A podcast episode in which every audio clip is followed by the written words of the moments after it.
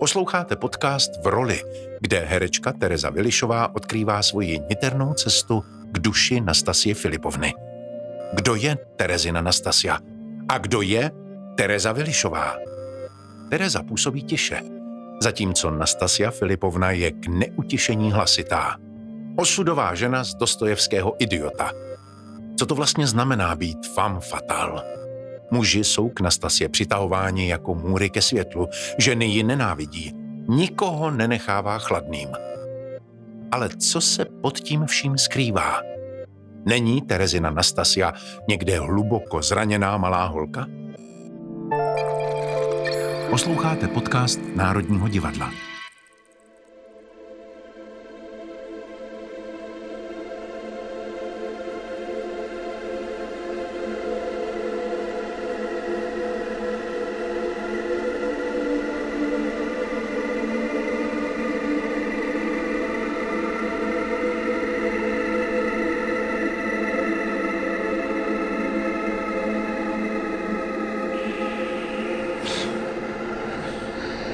Všechno kvůli Nastasje Filippovně.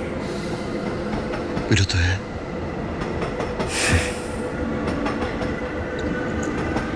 To je ženská.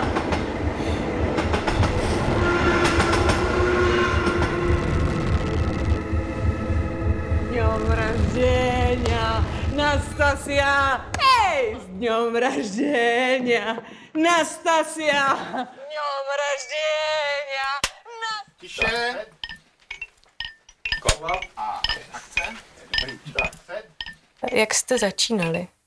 Nebo jak jste vůbec došli k tomu, že to nakonec bude film? Jestli si pamatuješ ten proces? No, já mám pocit, že první čtená zkouška proběhla pár dnů před lockdownem, že to bylo, mě už se to hodně smazalo ten čas. A potom, když nás ten, jako ta situace vlastně od sebe odtrhla a nemohli jsme zkoušet fyzicky na jevišti, tak jsme zkoušeli online. Bylo to takový zvláštní, protože jsem měla pocit, že rozebíráme to tak strašně moc, že opravdu nějak ty postavy jako nasáváme do sebe, že máme luxus v tom získat co nejvíc informací a mít ten čas si to v sobě usadit. Tak v tom to bylo třeba dobrý, že jsem měla pocit, že všichni máme čas být dobře zorientovaní v tom tématu a v těch postavách a v těch vztazích. Ale třeba pro mě osobně těch zkoušek jako fyzických nebylo tak moc, jak já mám ráda. Že potřebuji zapojit tělo, abych trošku uvolnila mozek a hlavu a abych tu roli moc neumyslela, ale spíš, aby se to začalo dít jako spontánně. To pro mě je vždycky nej, jako nejlepší cesta. No a pak vlastně se to zase zastavilo a, a Daniela Špinár přišla vlastně s hrozně odvážnou myšlenkou a já jsem jí za to moc vděčná, že chce natočit film. Že vlastně už to v ní dozrálo jinak a že další jako hledání dalších podob té inscenace, že už to vlastně nevidí reálně a myslím, že, a myslím, že to rozhodnutí bylo i v tom, nebo ovlivněno tím, že všechna pražská divadla zkoušela, zkoušela a štosovala inscenace a my jsme si představili, že v září bude strašně moc premiér divadelních a že třeba na to ani lidi nebudou chodit, protože to nebudou stíhat. Tak nás to všechny hrozně občerstvilo tady to rozhodnutí. Samozřejmě, že jsme z něho měli velký respekt a taky obavy, jako jak zvládneme natočit film, když k tomu zas až takový prostředky jako nemáme. Ale všechny nás to nějak namotivovalo hledat vlastně v tom nekonečném zastavování dál. Co se, co se změnilo pro tu postavu? Začala jsi číst jinak, když jsi zjistila, že to bude pro kameru? Ani jinak ne, ale spíš jsem začala přemýšlet technicky, že vlastně to, co si člověk může dovolit na jevišti hodně projevit tím tělem, tak na tu kameru samozřejmě taky to tělo, ta práce toho těla funguje, ale že musím být prostě úplně tisícprocentně pravdivá. Jsem se lekla, že vlastně na té kameře bude vidět něco, co by, co by vlastně v tom divadle třeba prošlo, čímž jako zase nechci říct, že herec na jevišti může být falešný, jo, to ne, ale najednou jsem začala si přát, abych dosáhla jako maximálně nějaké autentičnosti a pravdivosti v tom okamžiku toho zachycení té kamery. Tak to byla velká výzva, protože jsme měli vlastně i zároveň jako velmi divadelní kostýmy a byli jsme v divadelní scéně, tak jsme všichni spíš přemýšleli nad tím stylem, jestli ty paruky a velký kostýmy a jako trošku stylizovaný, jak s tím vlastně pracovat na tu kameru. Ale zase jsme důvěřovali Daniele a výtvarnici Lindě Boráros, že prostě oni taky vidí a že s tím mají nějaký záměr a že je to takový pokus. Tak tohle je Nastasja Filippovna. Ona je neuvěřitelně krásná. Vy ji znáte? Parfjon Rogožin mi o ní vyprávěl. Uh, Rogožin je zpátky? Dědictví po otci. Synáček se vrací. Pozor na něj. Může být nebezpečný? No, zavání to vášní. Dobře víme, co tihle pánové v oblouznění dokážou. Ano, je opravdu hodně vášnivý, jako kdyby měl horečku. Ještě aby tak Nastasji Filipovně něco přeletělo přes nos. No jistě, no. Víme, jaká je. Laskavě se ovládej, Gaňo. A dnes večer nikomu neodporuju a snaž se... Poslušný, poslušný, já vím, no. Proč my se s Tockim vlastně tolik snažíme? Jak se hraje postava, která je na tom jevišti ještě dřív, než ty na něj vstoupíš? Ona tam přichází s tou fotkou hned na začátku, mají Rogožin, pak jí má i Gaňa. Takže se o tobě celou dobu mluví, to vytváří jako obrovský očekávání no. na to, až ta postava teda vejde. No není to jednoduché, já jsem se toho dost děsila, ještě právě jako z toho ohledu, že ona má být prostě nádherná, že musí všechny muže i ženy nějakým způsobem dráždit.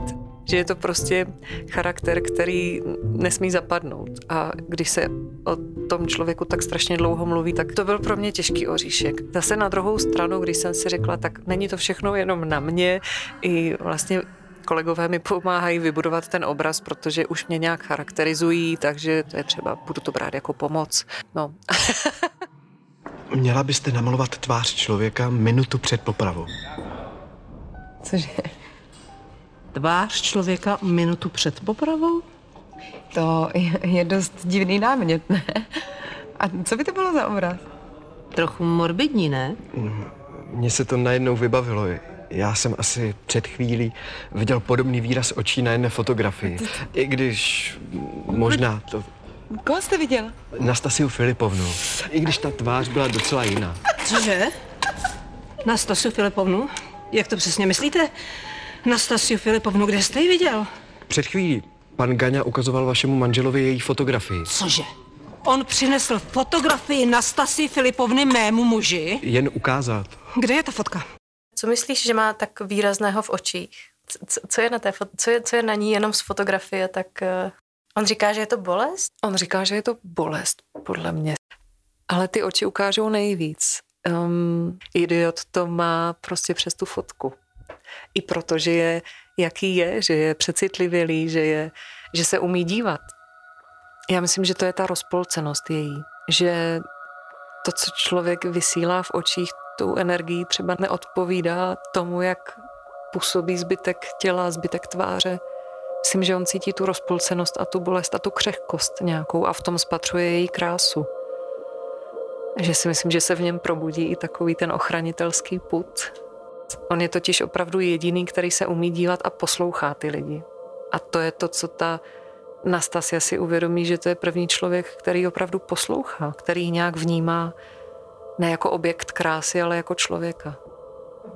Ale já to, já to třeba znám, ne z fotky, ale že že se s někým setkáš a ten první pohled očí ti prozradí hrozně moc, že najednou máš pocit, že se fakt s tím člověkem propojili dva vesmíry a že ve vteřině ho trochu nějak poznáš nebo nějak ho pocítíš a řekneš si, jo, s tím člověkem si musím něco předat. Že opravdu jeden pohled z oka do oka může být, um, že se fakt může zastavit svět a můžeš mít pocit, že došlo k velkému setkání. Tak já myslím, že ten idiot to má prostě přes tu fotku. Hmm. Promiňte. Jak jste věděl, kdo jsem?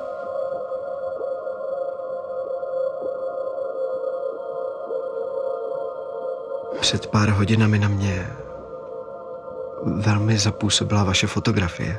Hmm. Pak jsem o vás mluvil s Jepančinovými. Hmm. A ráno mi o vás hodně vyprávěl Parfjon Rogožin. Rogožin. Teď tu stojíte přede mnou. A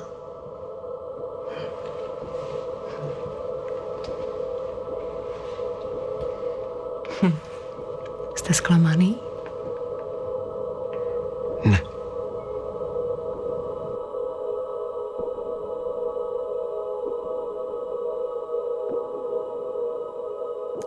Mně vždycky bylo, nebo bylo a je cizí na ženách takové to obecné femme fatale, protože mám pocit, že to je trochu prázdný pojem a že každý, my jsme to i roz, hodně rozebírali, co to vlastně je, ta, co je to krása, co je to nějaká osudovost, co, co je v těch jako ženách to, co ty muže dráždí a že co je ta jedinečnost v té ženě, že prostě osloví všechny. A každý na to měl úplně jiný pohled. Ukázalo se, že každý muž vnímá jako krásu ženy jinak, že někdo právě má naopak rád, když je ta žena trochu křehká, někdo má rád, když je ta žena tvrdá a nedobytná. A um, já jsem spíš pozorovala detaily na ženách, co by, co by jako mohla ta Nastasja mít, protože jsem nenašla žádný jeden jako konkrétní předobraz nějaký, jako jedna žena, že bych to chtěla hrát jako ona, ale spíš jsem hledala takové jako detaily, ne, že bych je pak kopírovala, ale spíš jsem si je potřebovala nasát do sebe jako inspiraci nějakou, jak ty ženy mluví s muži, jak se dívají, čím vlastně dosahují toho, že na sebe poutají tu pozornost, jak to dělají, že chtějí být středem pozornosti. Protože je pravda, že mm, teď nechci, ať to vyzní blbě, ale já jsem těch idiotů několik viděla a viděla jsem i vynikající herečky, které, které hrály Nastasju, ale měla jsem pocit, že, že vlastně té postavě nerozumím, že mě třeba zaujaly jako herečky moc a obdivovala jsem je třeba i v jiných rolích, ale nerozuměla jsem té postavě, ne, ne, vlastně jsem nerozuměla tomu režijnímu výkladu. A spíš jsem hledala, co je za tím, že, co je za tím, že ona je takhle tvrdá nebo takhle nedostupná, proč se chová tak, jak se chová. A přišlo mi, že tam musí právě ukázat nebo odehrát to, co schovává, to je její velké zranění, ta její křehkost. A že, no, že protože mám pocit, že nic není jako jednoduché a černobílé, že vždycky je těch barev víc a spíš toho víc schováváme, než, než jako ukážeme, no, že většinou je toho víc prostě v pozadí. Pojďte se seznámit. Pojďte. Darja, Gaňu znáte. Pozor, pánové šaty. Generál. My už jsme se viděli. Mm-hmm. Tardyščenko, Pticin. Oh. To nejlepší nakonec. Messie Afanasij Ivanovič Tockij. Těší mě. Můj nevlastní tatínek. A trýznitel. Nedáme si šampaňské? Třeba pak budeme zábavnější. Srdíčenko dolina. Jo, vy nemáte. Možná by bylo lepší, kdybychom... Odešli? Jen tu hezky zůstaň. Dnes vás tady všechny potřebuju. Je pravda, že všechny ty mužské postavy se k ní nějak vztahují, že ona je vlastně středobod, který roztáčí vědomně i nevědomně ta témata, všechna. Uh-huh. A v každém z těch mužů probouzí něco jiného. Přesně, no. Ale nikdo, ale každý se s ní potřebuje nějak konfrontovat a k něčemu ji potřebuje a nějak se ho v tom jeho životě a v té jeho cestě dotýká, že vlastně je nějakým středobodem. Možná fakt za vším hledají ženu. A co vy? Vy se nestydíte? Vy přece nejste taková, jak se teď předvádíte. To přece nejste vy. Je zlá nebo je jenom tak, tak bolavá, tak zraněná? V téhle konkrétní situaci, myslím, když je doma u, u Gani. To je, to je první situace, kdy vlastně Nastasja přichází a vidíme ty dva světy. Vidíme rodinu u Gani doma a vidíme ji jako nějaký cizí element z jiného světa, který tam přichází. A my jsme to hodně diskutovali, Uh, že vlastně to zase není tak černobílé, že ona tam nepřijde udělat skandál, ale že je to vlastně i takové nedorozumění, že to je přesně to, co slovy moc nejde popsat, že ta rodina jí dopředu nenávidí a cokoliv vlastně ona by udělala, tak uh, by bylo špatně. Oni ji vidí jako nádhernou, ale neřeknou, že je nádherná, řeknou oni, že je kurva. Ona samozřejmě tam jde pozvat uh, tu matku na ples. Má tu svoji obranu, že v té obraně působí jako nesnesitelně nebo povýšeně A zároveň se tak i možná trochu vědomě chová, protože se tak brání tomu, aby, aby jí to nezranilo, že se takhle k ní chovají. A vlastně najít ten, tu rovnováhu v tom, aby to nebylo tak jednoznačné, že ona je tam přijde urazit, ale že vlastně to visí ve vzduchu a obě dvě ty strany se nechovají úplně dobře, ale zároveň sebe provokují, tak to jsme dlouho hledali. Že jenom ten pohled toho Myškina, že on ji vlastně hrozně prokoukne a hrozně ji rychle nacítí a po, vy, vycítí, co ona žije a pochopí, pochopí tu její bolest. A že už jenom jako ten pohled i svlíká do naha a je jí to nepříjemné, zároveň nechce být odhalená, nechce, nechce vypadat křehce. A zároveň to hrozně potřebuje, protože pak v té další scéně na plese a zase jí kníže Myškin řekne podstatnou věc. O vás je potřeba pečovat. A ty se nebudeš stydět, že? Že tvoje nevěsta tady před chvílí málem utekla s Rogožinem. Nebudeš se stydět? Ne. O vás je potřeba hodně pečovat. Já vás budu až do smrti ctít. A to je, to je pro ní moment, který vlastně svlíkne do naha úplně nejvíc, kdy ona si dovolí projevit to, co potřebuje. Že opravdu si je moc přeje vlastně, aby nebyl, nebyla ten kus masa, ten objekt touhy, aby nebyla jenom ozdoba někoho, ale potřebuje, aby o ní někdo pečoval, aby, aby láskyplně k ní přistupoval. Jako k člověku hlavně, ne jako k nějaké krásné prázdné schránce, se kterou se může chlubit. Kníže. Takhle se mnou v životě ještě nikdy nikdo nemluvil. Tockij, slyšel jsi ho? Nezní ti to až neslušně. Ha.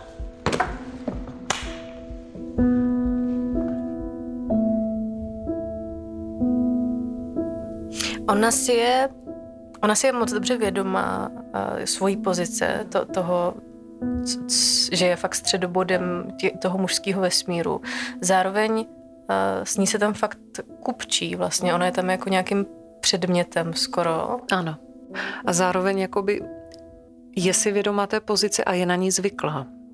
Myslím si, že i to, byl, jako, to bylo velké téma, které jsme probírali, že člověk, který takhle vyrůstá, je takhle formován, že je zvyklý, že má všechno, že může dosáhnout na to, co chce, že žije v luxusu, že má nějaké postavení, tak je taky pro něj těžké si představit, že by toto všechno opustil. Buď něco řekne poprvé nahlas a opustí to všechno, nebo se vydá jiným směrem. V tom je ten rozpor, že ona to nechce, ale zároveň je na to zvyklá. Kníže? Tady tito dva báječní pánové, generál a můj tatínek, se mě snaží provdat.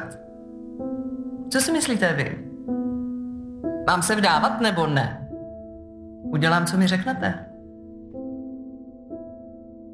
Že ona vlastně nechce nikoho vůbec, že ona nemůže ani nikoho milovat, že ona nemůže být s nikým, že ona je opravdu tak porušená, tak pochroumaná. Mám pocit, že by fakt jenom potřebovala zahrnout obrovskou lásku, která nežádá žádné nároky, ale zároveň ona to neumí přijímat a přitom by tak moc potřebovala, aby ji někdo jenom objal a byl na ní hodný a nic za to nechtěl. Ale že je to takový sebedestruktivní um, běh života za sebezáchranu, ale že to vlastně nemůže skončit dobře, bohužel, že ona vlastně opravdu je nastavená na to sebezničení, že možná to je nějaké její vysvobození, to sebezničení.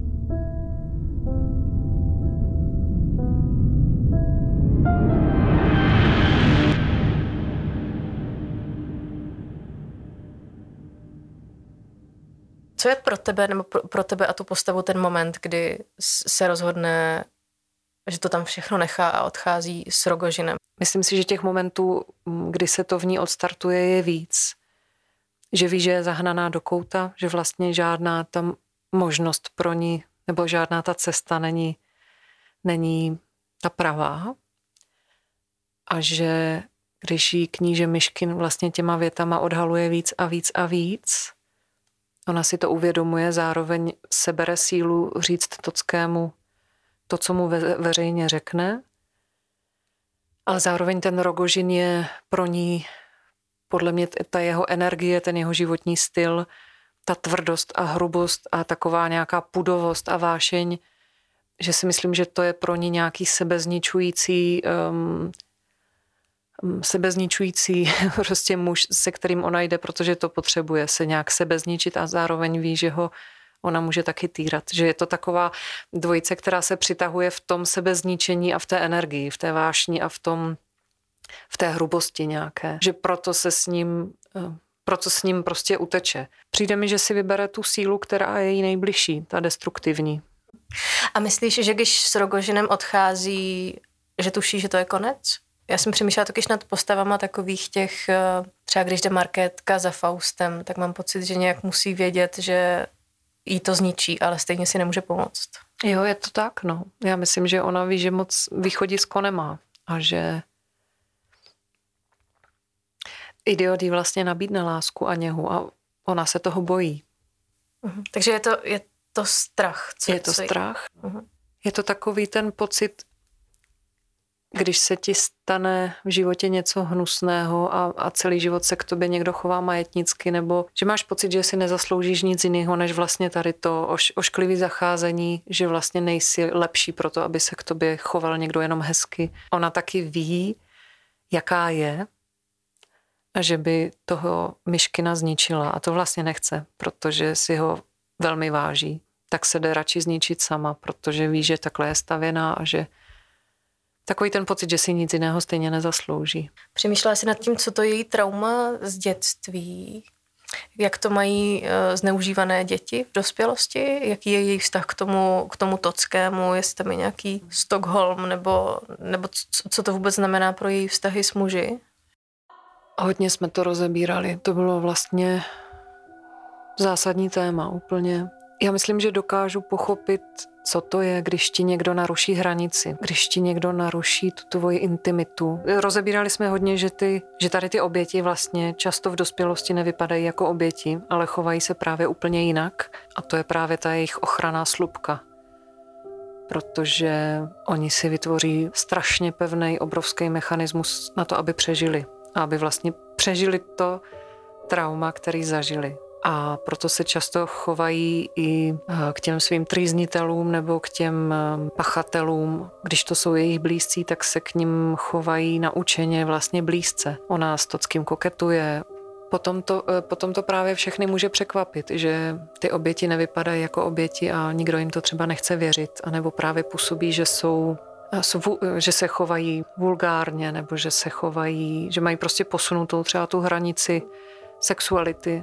Mně to logicky úplně celé zapadlo, když Daniela přišla tady s tím výkladem, který je tam v tom románu tak nějak jako naznačený, ale vlastně jsem ho nikdy neviděla takhle zpracovaný, že by se vzalo to téma tak silně a takhle moc se rozvíjelo a přišlo mi to skvělé.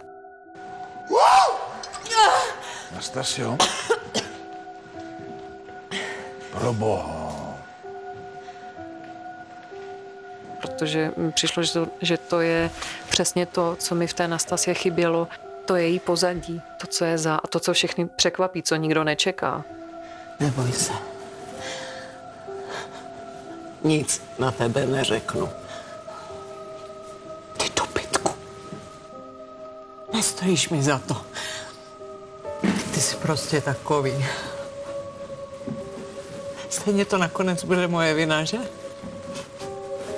Nepřič si mě, ty piplal. Poskytl si mi vzdělání. Zm.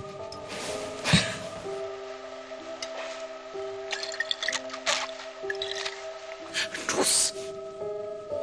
Dus. Konec!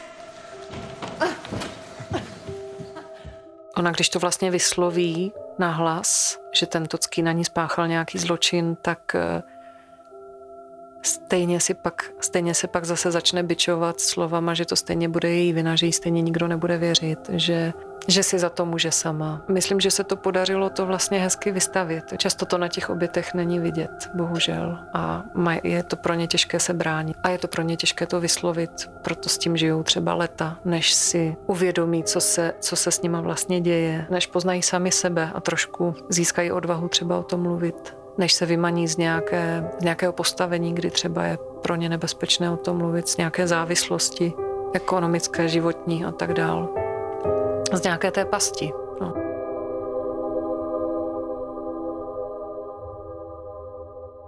Takže ona na tom večírku jednak shodí tady tu bombu, že řekne, co se jí stalo, a pak ještě odejde s Rogožinem.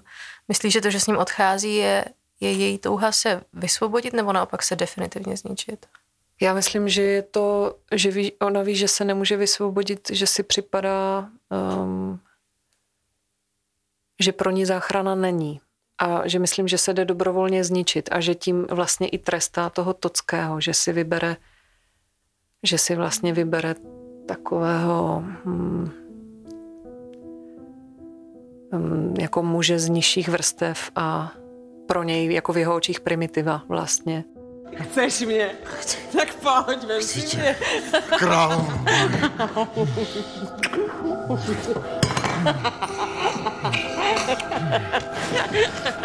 Zmiz. Ona jim pohrdá. Já myslím, že ho bere jenom jako takovou možnost záchrany, že, že ho vlastně v něčem nevnímá, že on tam přijde, protože po ní hrozně touží a ona ho vyprovokuje a on se nechá vyprovokovat, ale všechno to dělá i jako pro toho Tockého, všechno to otáčí k tomu Tockému, aby on to viděl, co ona dělá, aby mu udělala ostudu a aby sebe ponížila před ním, protože vlastně ona na tom večírku sebe hrozně ponižuje. Tam vlastně chodí žena, která vypadá, že tomu vévodí, je nádherně oblečená, je to její oslava, ale ona vlastně, je to prostě přehlídka ponižování sebe sama v celé společnosti. A zároveň odhaluje to svoje nitro, zároveň odhaluje tu svoji křehkost. Je to fakt taková malá holka. Jako já ji vidím jako takový děvčátko, který vlastně fyzicky vyzrálo v krásnou ženu, ale vevnitř je to prostě malá zraněná holka.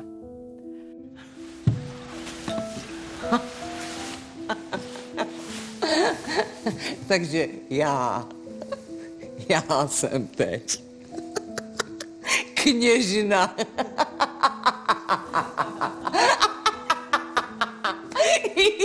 Já jsem kněžna. Co je, co stojíte? Buďte tak laskaví a pogratulujte nám. Budu se vdávat. Zaknížete s půl druhým milionem. Rogožine, přišel si pozdě. Že, že toho Rogožina vůbec nevnímá jako nějakého partnera, kterého by brala vážně. Že vlastně ty muže vůbec takhle nevnímá. Nikoho. Že ona je tak fixovaná na toho Tockého a, a je tak zraněná tím, že se jí chce zbavit, že jí chce provdat.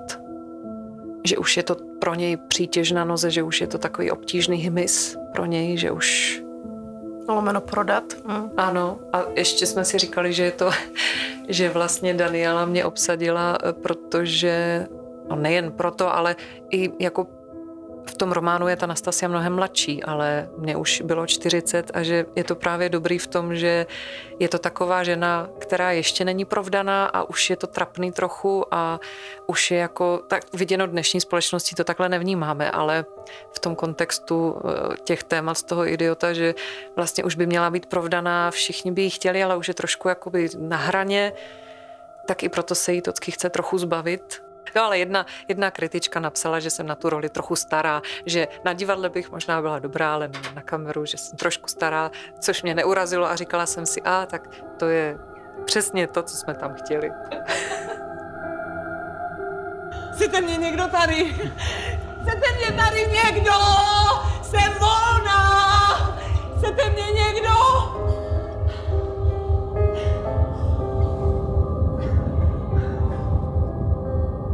Já si myslím, že, na, že ten večírek paradoxně, byť jsou to její narozeniny, které jsou, ta oslava je opulentní, měla by být celá o ní, celá pro ní. Ale je to tak, že vlastně všichni čekají na to a snaží se jí vmanipulovat, aby se teda vyjádřila, jestli si vezme Gaňu nebo ne. Um, tak je to fakt takový, jako když je zvíře nebo člověk v koutě a ví, že všude kolem stojí ty šelmy, které číhají a, a moc těch unikových východů nemá a těch unikových možností. A tak se rozhodne tím nějak jako pro, metaforou řečeno, protančit nebo nějak jim to dát jako sežrat. Ale zároveň tam je ten, ta postava toho Myškina, o kterého ona se rozhodne, že se o něj opře, že se ho vlastně zeptá, co má dělat. A nějak jako cítí, že oni odpoví upřímně. A už jako tuší, že on jí cítí, že ví, že jsou prostě propojeni. A to jí dodá sílu. Zdál se mi sen. Usnula jsem. A ocitla jsem se v pokoji. Byla to velká místnost. Najednou jsem před sebou uviděla něco odporného. Bylo to zvíře. Lesklé. Šupinaté. Ještě se mi moc líbí metafora, na kterou přišla maskérka Eva, která nás líčila právě na natáčení. A tak když mě viděla v těch nádherných zelených opulentních šatech, které navrhla Linda Boráros, tak říkala, ty jsi, ty jsi fakt jako koráb, který pluje. A já jsem si říkala, no to je přesně ono, to je, ona je jako Titanik, který se jako potápí, který pluje, všechny ohromuje svojí jako jedinečností, krásou, ale je to jako smutná plavba, protože ona se opravdu potápí. Ona nemá východisko, nemá záchranu a ta nádhera velká se potápí. Tak to mi přišlo přesný. Ty sám dobře víš, že jsem k tobě byl vždycky naprosto upřímný a proto ti teď řeknu něco, co možná nebudeš chtít slyšet, ale vy se navzájem zahubíte. A ten Myškin to předpovídá, že oni se zničí. Um, protože jsou to dva charaktery, které se nesmírně provokují. Nastasja s Rogožinem manipuluje, protože ví, že může, protože ví, že on po ní strašně touží a provokuje ho úplně do krajností. Dělá scény, zároveň si ho nevšímá. Je to fakt takové chování, jako nabíhat si vědomě na nůž. Jako vědomě si říkat, vědomě si říkat o nějaký trest nebo o nějaký, jako provokovat toho člověka úplně vědomně s tím, aby ji poškodil, aby ji zranil. Ten nůž zajel do těla jenom kousek. Jasně podleví jadro. A krve vyteklo se tvá půl polívkový lžice.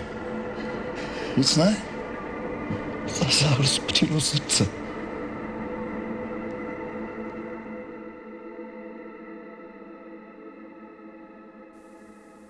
Má Tereza Vilišová s Nastasjou Filippovnou něco společného?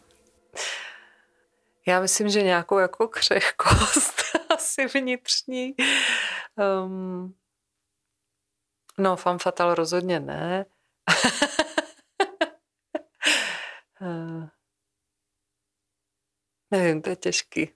Ta křehkost, ta křehkost mi ale nahrává, když se bavíme o Nastasji jako o někom s nějakým vnitřním zraněním, tak ty sama sebe vystavuješ pravidelně dost náročným situacím, protože chodíš dělat zdravotního klauna do nemocnic, k těžce nemocným dětem.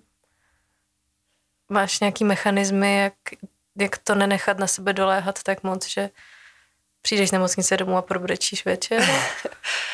No, my jsme, mm, my jsme na to školení. Je to... Je to... velká a dlouhá cesta, než člověk může vyrazit do terénu. Teď jsem právě na jednom kurzu online s hospicovými pracovníky slyšela takové krásné vyjádření, že oni jsou taky často, se jich lidi ptají, jak to můžete dělat, tu práci, když se setkáváte se smrtí. A ta paní to perfektně pojmenovala, že říkala, že člověk není necitlivý, ale spíše jako otužilý vůči těm situacím, že je samozřejmě empaticky nastavený, ale že je vyškolený na tu otužilost, aby mohl tu práci dělat. A Já se cítím taky otužilá na ty situace, se kterými se potkávám, a mám pocit, že, že mi to nějak prohloubilo ta práce, pohled na život, a že mám pocit, že kdybych byla jenom herečka, tak nejsem tak v životě ponořená nebo neznám tolik situací, jako když dělám i zdravotního klauna. Že jsem mnohem blíže poznala, co to je třeba umírání, odcházení, smrt, bolest um, ve všech věkových kategoriích. A nějak mě to hodně naplňuje, nějak převažují ty benefity, které ta práce přináší, jakože člověk má velký pocit smysluplnosti nějaké a má ten pocit okamžitě. A že právě um, když se daří ta práce a uh, ty děti nebo ti seniori se smějí, nebo se jim povede, um, se nám povede přetočit tu atmosféru, takže prostě mají hezký den nebo hezkou chvilku a zapomenou na chviličku nebo odvedou pozornost někam, kde můžou čerpat sílu z radosti, tak to je úplně skvělý. To je strašně krásný pocit a my to s nima prožíváme, tady, tady tu krásu a tady tu radost. Takže mě to hodně nabíjí.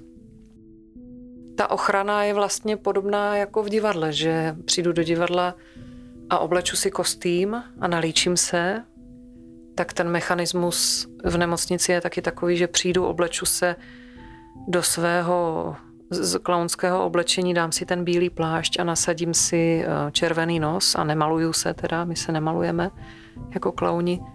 A pak si to zase sundávám a dělám to velmi vědomě.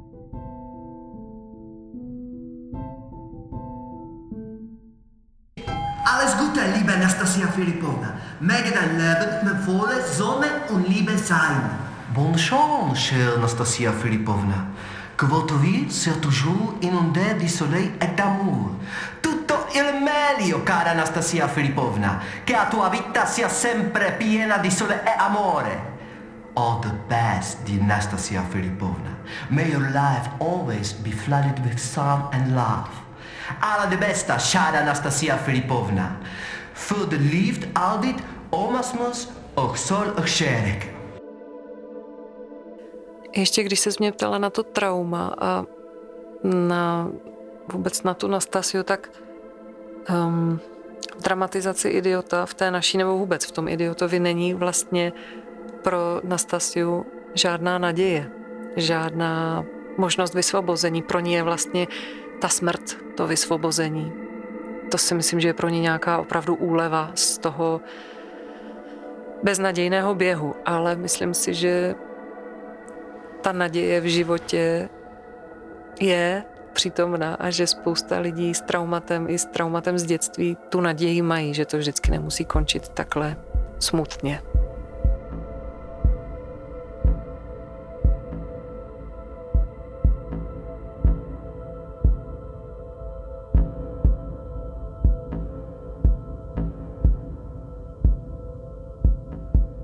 Slyšeli jste epizodu podcastu Národního divadla V roli.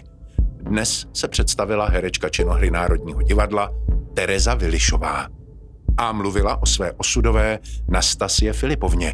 Ptala se Lucie Křížová. Moje jméno je David Matásek a moc vás zvu, běžte se podívat na Idiota do kina.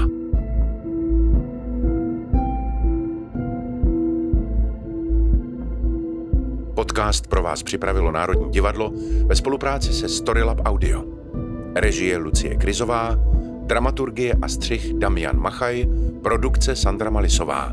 Zvukový mix Ondřej Kalous. Podcastový kanál Národního divadla můžete odebírat na Spotify, Apple Podcasts a všech podcastových aplikacích. Těšit se můžete na spoustu zajímavého obsahu. Pravidelně vás vezmeme k jádru věci. Provádět inscenacemi vás budou přímo jejich tvůrci. Uslyšíte i divadelní magazíny a speciály. Vaše komentáře, náměty, připomínky, ale i pochvaly můžete posílat na e-mailovou adresu podcast zavináč národní pomlčka divadlo tečka cé zet. Děkujeme, že nás posloucháte. Naslyšenou u dalšího dílu a naviděnou v divadle.